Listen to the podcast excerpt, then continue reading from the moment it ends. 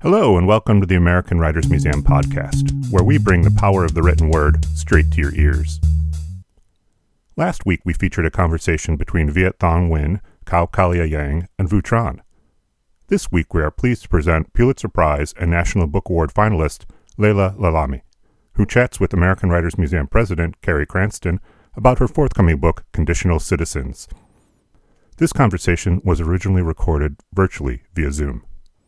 We hope you enjoy entering the mind of a writer.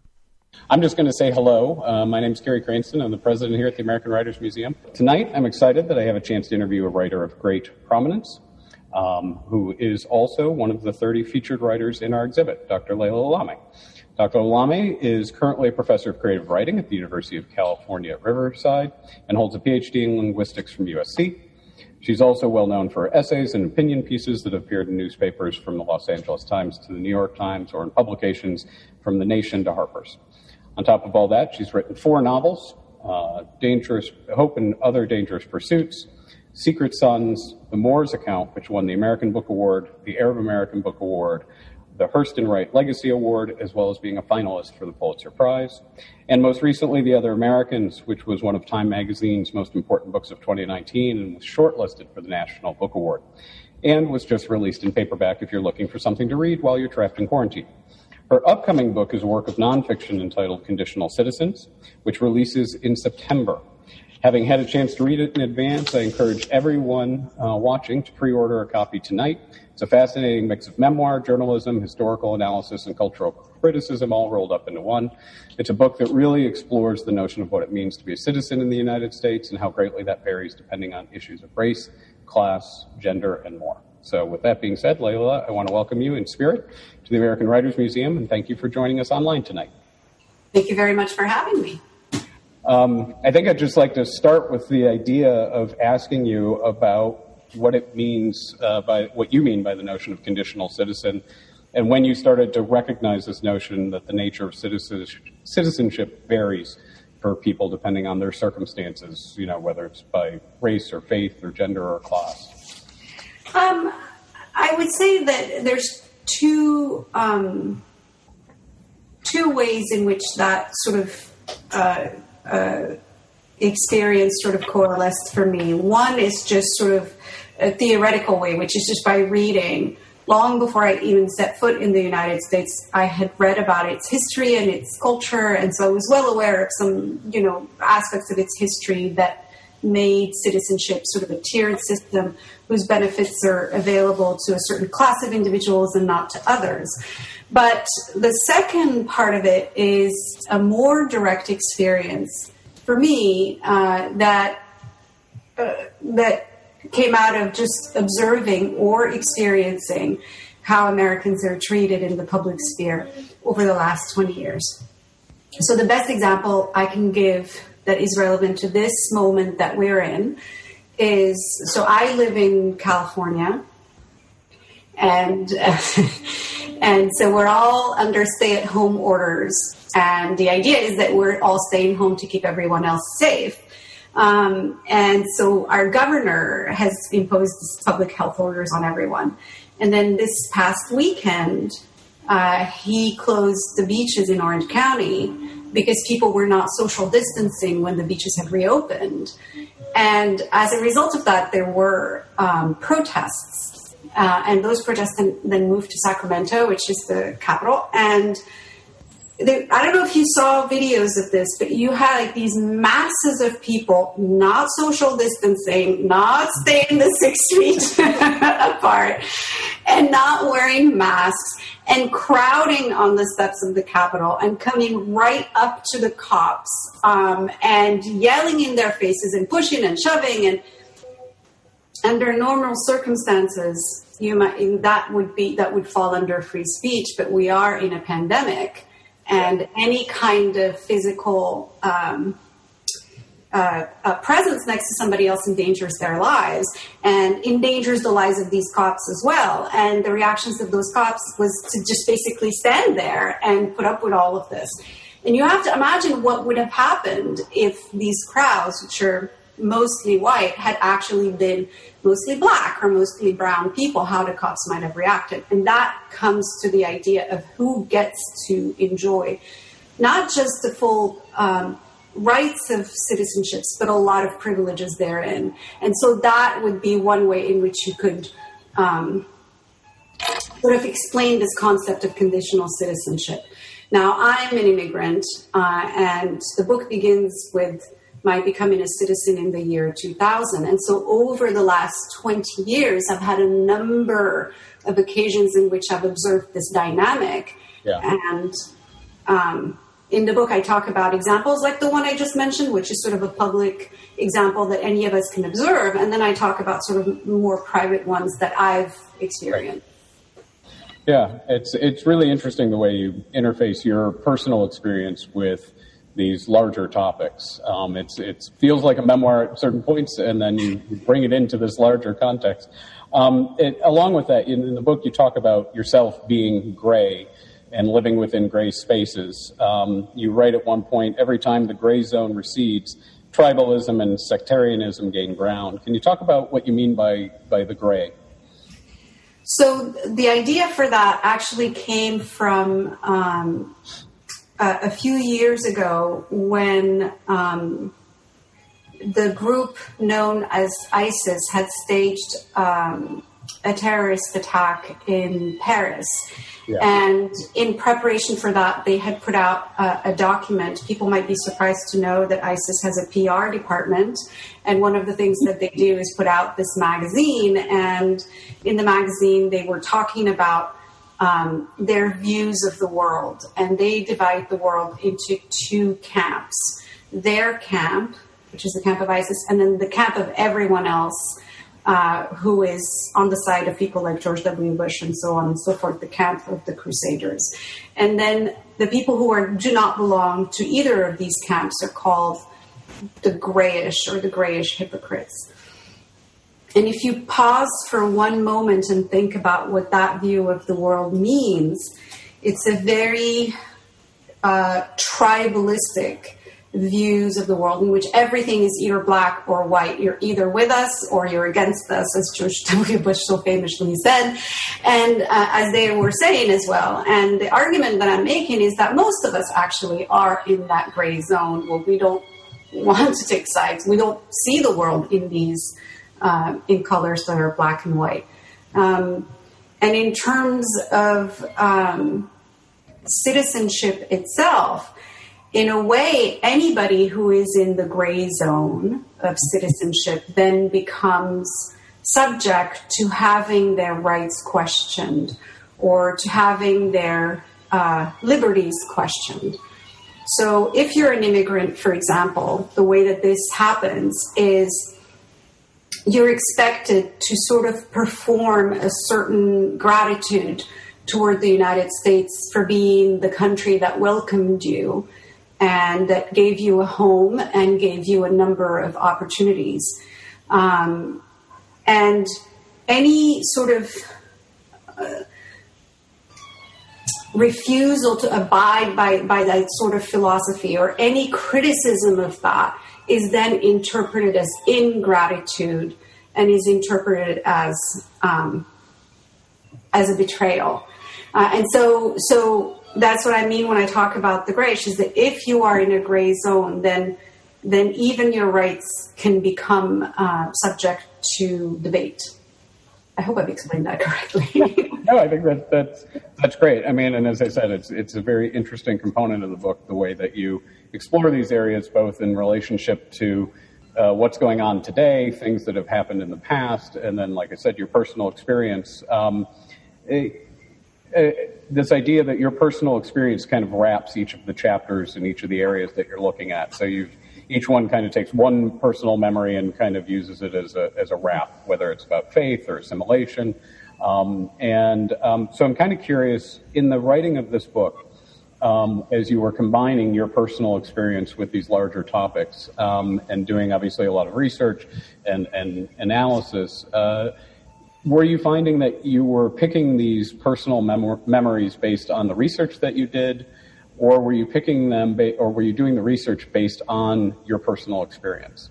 The second. So basically, what would often happen is I would have an experience. So, for example, being uh, on Interstate 10 in West Texas and being stopped by Border Patrol and being asked, you a citizen? Many people are surprised to hear that there are border checkpoints scattered across the United States. Um, that are within the borders of the United States and where you get asked about your citizenship. Now, most of us don't carry proof of citizenship with us, right? Unless you have a birth certificate or a passport with you, you have no way of proving that you are a U.S. citizen. And so there's a lot of discretionary power that is given to Border Patrol officers. Um, so that happened to me, and, and I got stopped and I was asked, and then I, was let go. Uh, but then I started thinking, well, why do we have these checkpoints, and where did they come from, and how long have they been around, and uh, what happens at them, and how are the towns where they are where they are located affected by them, and that gave rise to a whole essay, kind of exploring the notion of borders within the United States and then comparing that with how I experienced borders in my own uh, uh, native country, so in Morocco, and like how borders, even in Morocco, kind of um, what border walls were built. So it's it's it starts first with the with the experience, and then it kind of leads to this um, reflection, and that leads me to research and to analysis, uh, leading to essay. Yeah. And you you were talking about the borders a little bit um, there, and and you talk about it obviously in depth in that chapter. And I'm kind of curious. Um, you talk about how both in Morocco and in the United States we've moved from this idea of borders that were more porous or were very theoretical in construct to being obviously very physical. You talk about a, a city in northern Morocco um, that that went from being something you just drove into that was part of Spain right? And that suddenly it suddenly has walls and a moat, um, the same way that that we seem to be approaching our southern border. Um, I'm curious when you look at it in the context of today, with the global pandemic. Um, you know, how do you think that this nature of people looking at borders differently now than maybe they did 20 years ago um, affects how we look at issues like this pandemic?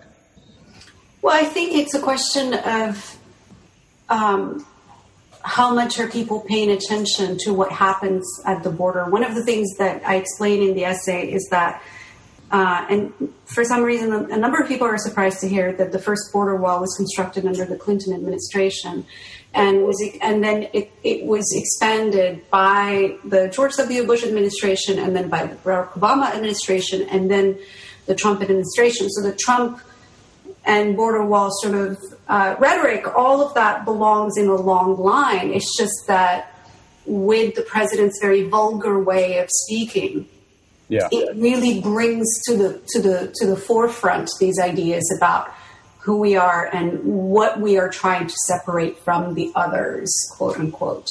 Um, with the pandemic, what's been interesting is that the flow of migration has stopped. Now, people have always migrated, always throughout human history. People move because they are looking for opportunity or they are looking for safety or they're trying to reunite with family members. So there's push and pull factors, and it works the same way in every country, under every climate, and under every political um, um, system.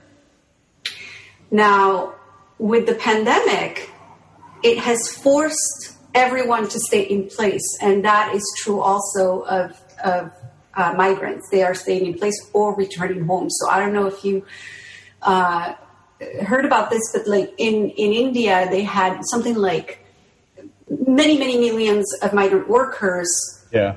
Being forced to uh, move back home, and that was one of the largest migratory movements that India has had in the last half century. So it's it's kind of interesting in terms of like thinking through the border and why we bother having it, right? Because nobody's coming here. There's a pandemic. That's because yeah. the reason to move anywhere has stopped. Everybody's afraid and is sheltering in place in their home countries. And so instead, what you see is the appearance of virtual walls, uh, where you have things like um, not processing visa applications, not uh, basically curtailing the number of categories under which somebody can obtain a green card, things like that. So there's there's definitely um, a rise in like vir- the the erection of virtual walls, and then I think once we go back to normal, whatever normal looks like, I think that that's actually going to be expanded where we're going to move away from focusing so much on physical barriers and basically move into a whole system of, of virtual barriers. Um, and I think this administration is very much eager to do that, um, as is evidenced by their changes to immigration laws or their attempted changes to immigration laws already. Right. Um, and uh, I'm, I'm, you know, you you have a background in, in linguistics, obviously. Um, and uh, I'm kind of curious when you look at this book, do you feel like that played a part in what you were analyzing? I mean, do you take that as a way of looking at things? Because obviously, there's this notion of what people think of when they say the word citizen versus what the truth is behind the word. Yeah. So, how, how does that play into what you do? Absolutely, it plays a lot. I think that and you'll notice that a number of these essays begin on reflecting about how something was said or, or unpacking what a particular word means, and definitely the word citizen. Um, it, it's it's one of those words that again is used in to mean very different things, um, and definitely deserves to be unpacked as it does in this book. So you'll hear sometimes people saying, you know, I have a citizen, I, am a citizen, I have rights, right? Mm-hmm. So citizenship is basically the right to have rights. Um, and when you then think about how we talk about it, like who gets to be American or who can call themselves American and who must hyphenate their right. Americanness, right? So, um, say, for example, you're African American or Native American but who gets to just be American to court? Um, there's all sorts of things like that around the notion of Americanness that, that I was interested in unpacking in this book. So, okay. Um, yeah, I was kind of curious about the connection between uh, your last novel, The Other Americans, and this book. Um, I interviewed you last September about the book, and obviously, there's an overlap here. You you were looking at nine characters or nine voices in this very complicated novel, um, and all of them coming from the notion of citizenship and, and their belonging in this country um, from different perspectives. So, was that a driving force in getting you to write this book? Um, was this something you wanted to write for a while? What was the, the force behind it? No, it's something that I've been working on on the side for many years. And it just, what happened was once I was done with the novel, I had a bit of time on my hands and I just basically put, put this book together. It, the two projects don't actually, in my mind, are not connected, but mm-hmm. that's because consciously I'm not trying to draw a connection between the two. Um, with the other Americans, which is out in paperback now. Yep. Um, this one is to me a novel about um, our notion of, of, America as told through nine different voices. So it's a, a book about family and it's a book about community.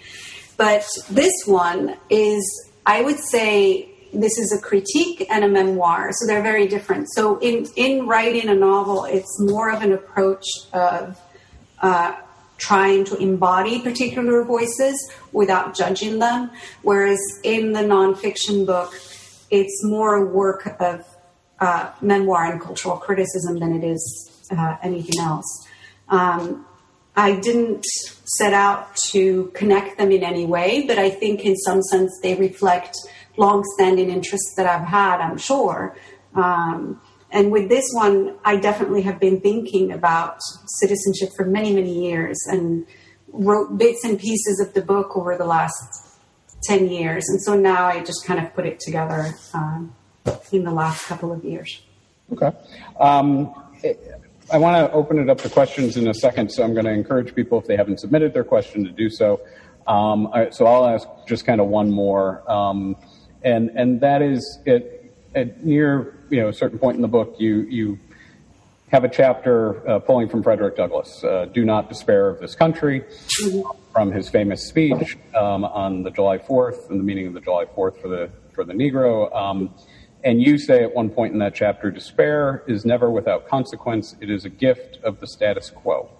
um, which I think is a great line. Um, and I'm kind of curious uh, when you are thinking about that. This is obviously a point at which you're you're trying. I think as as happens in the other Americans, where where you give us some sense of hope on something that feels very hopeless at points. Um, so. Can you talk a little bit about you know why Douglass for that, um, and and also you know what your notions are about how people can avoid the despair component or why they should avoid the despair component? I mean, I, I, think it makes sense. I think it's it's interesting to me that the more hopeful book is the fiction, it's the novel.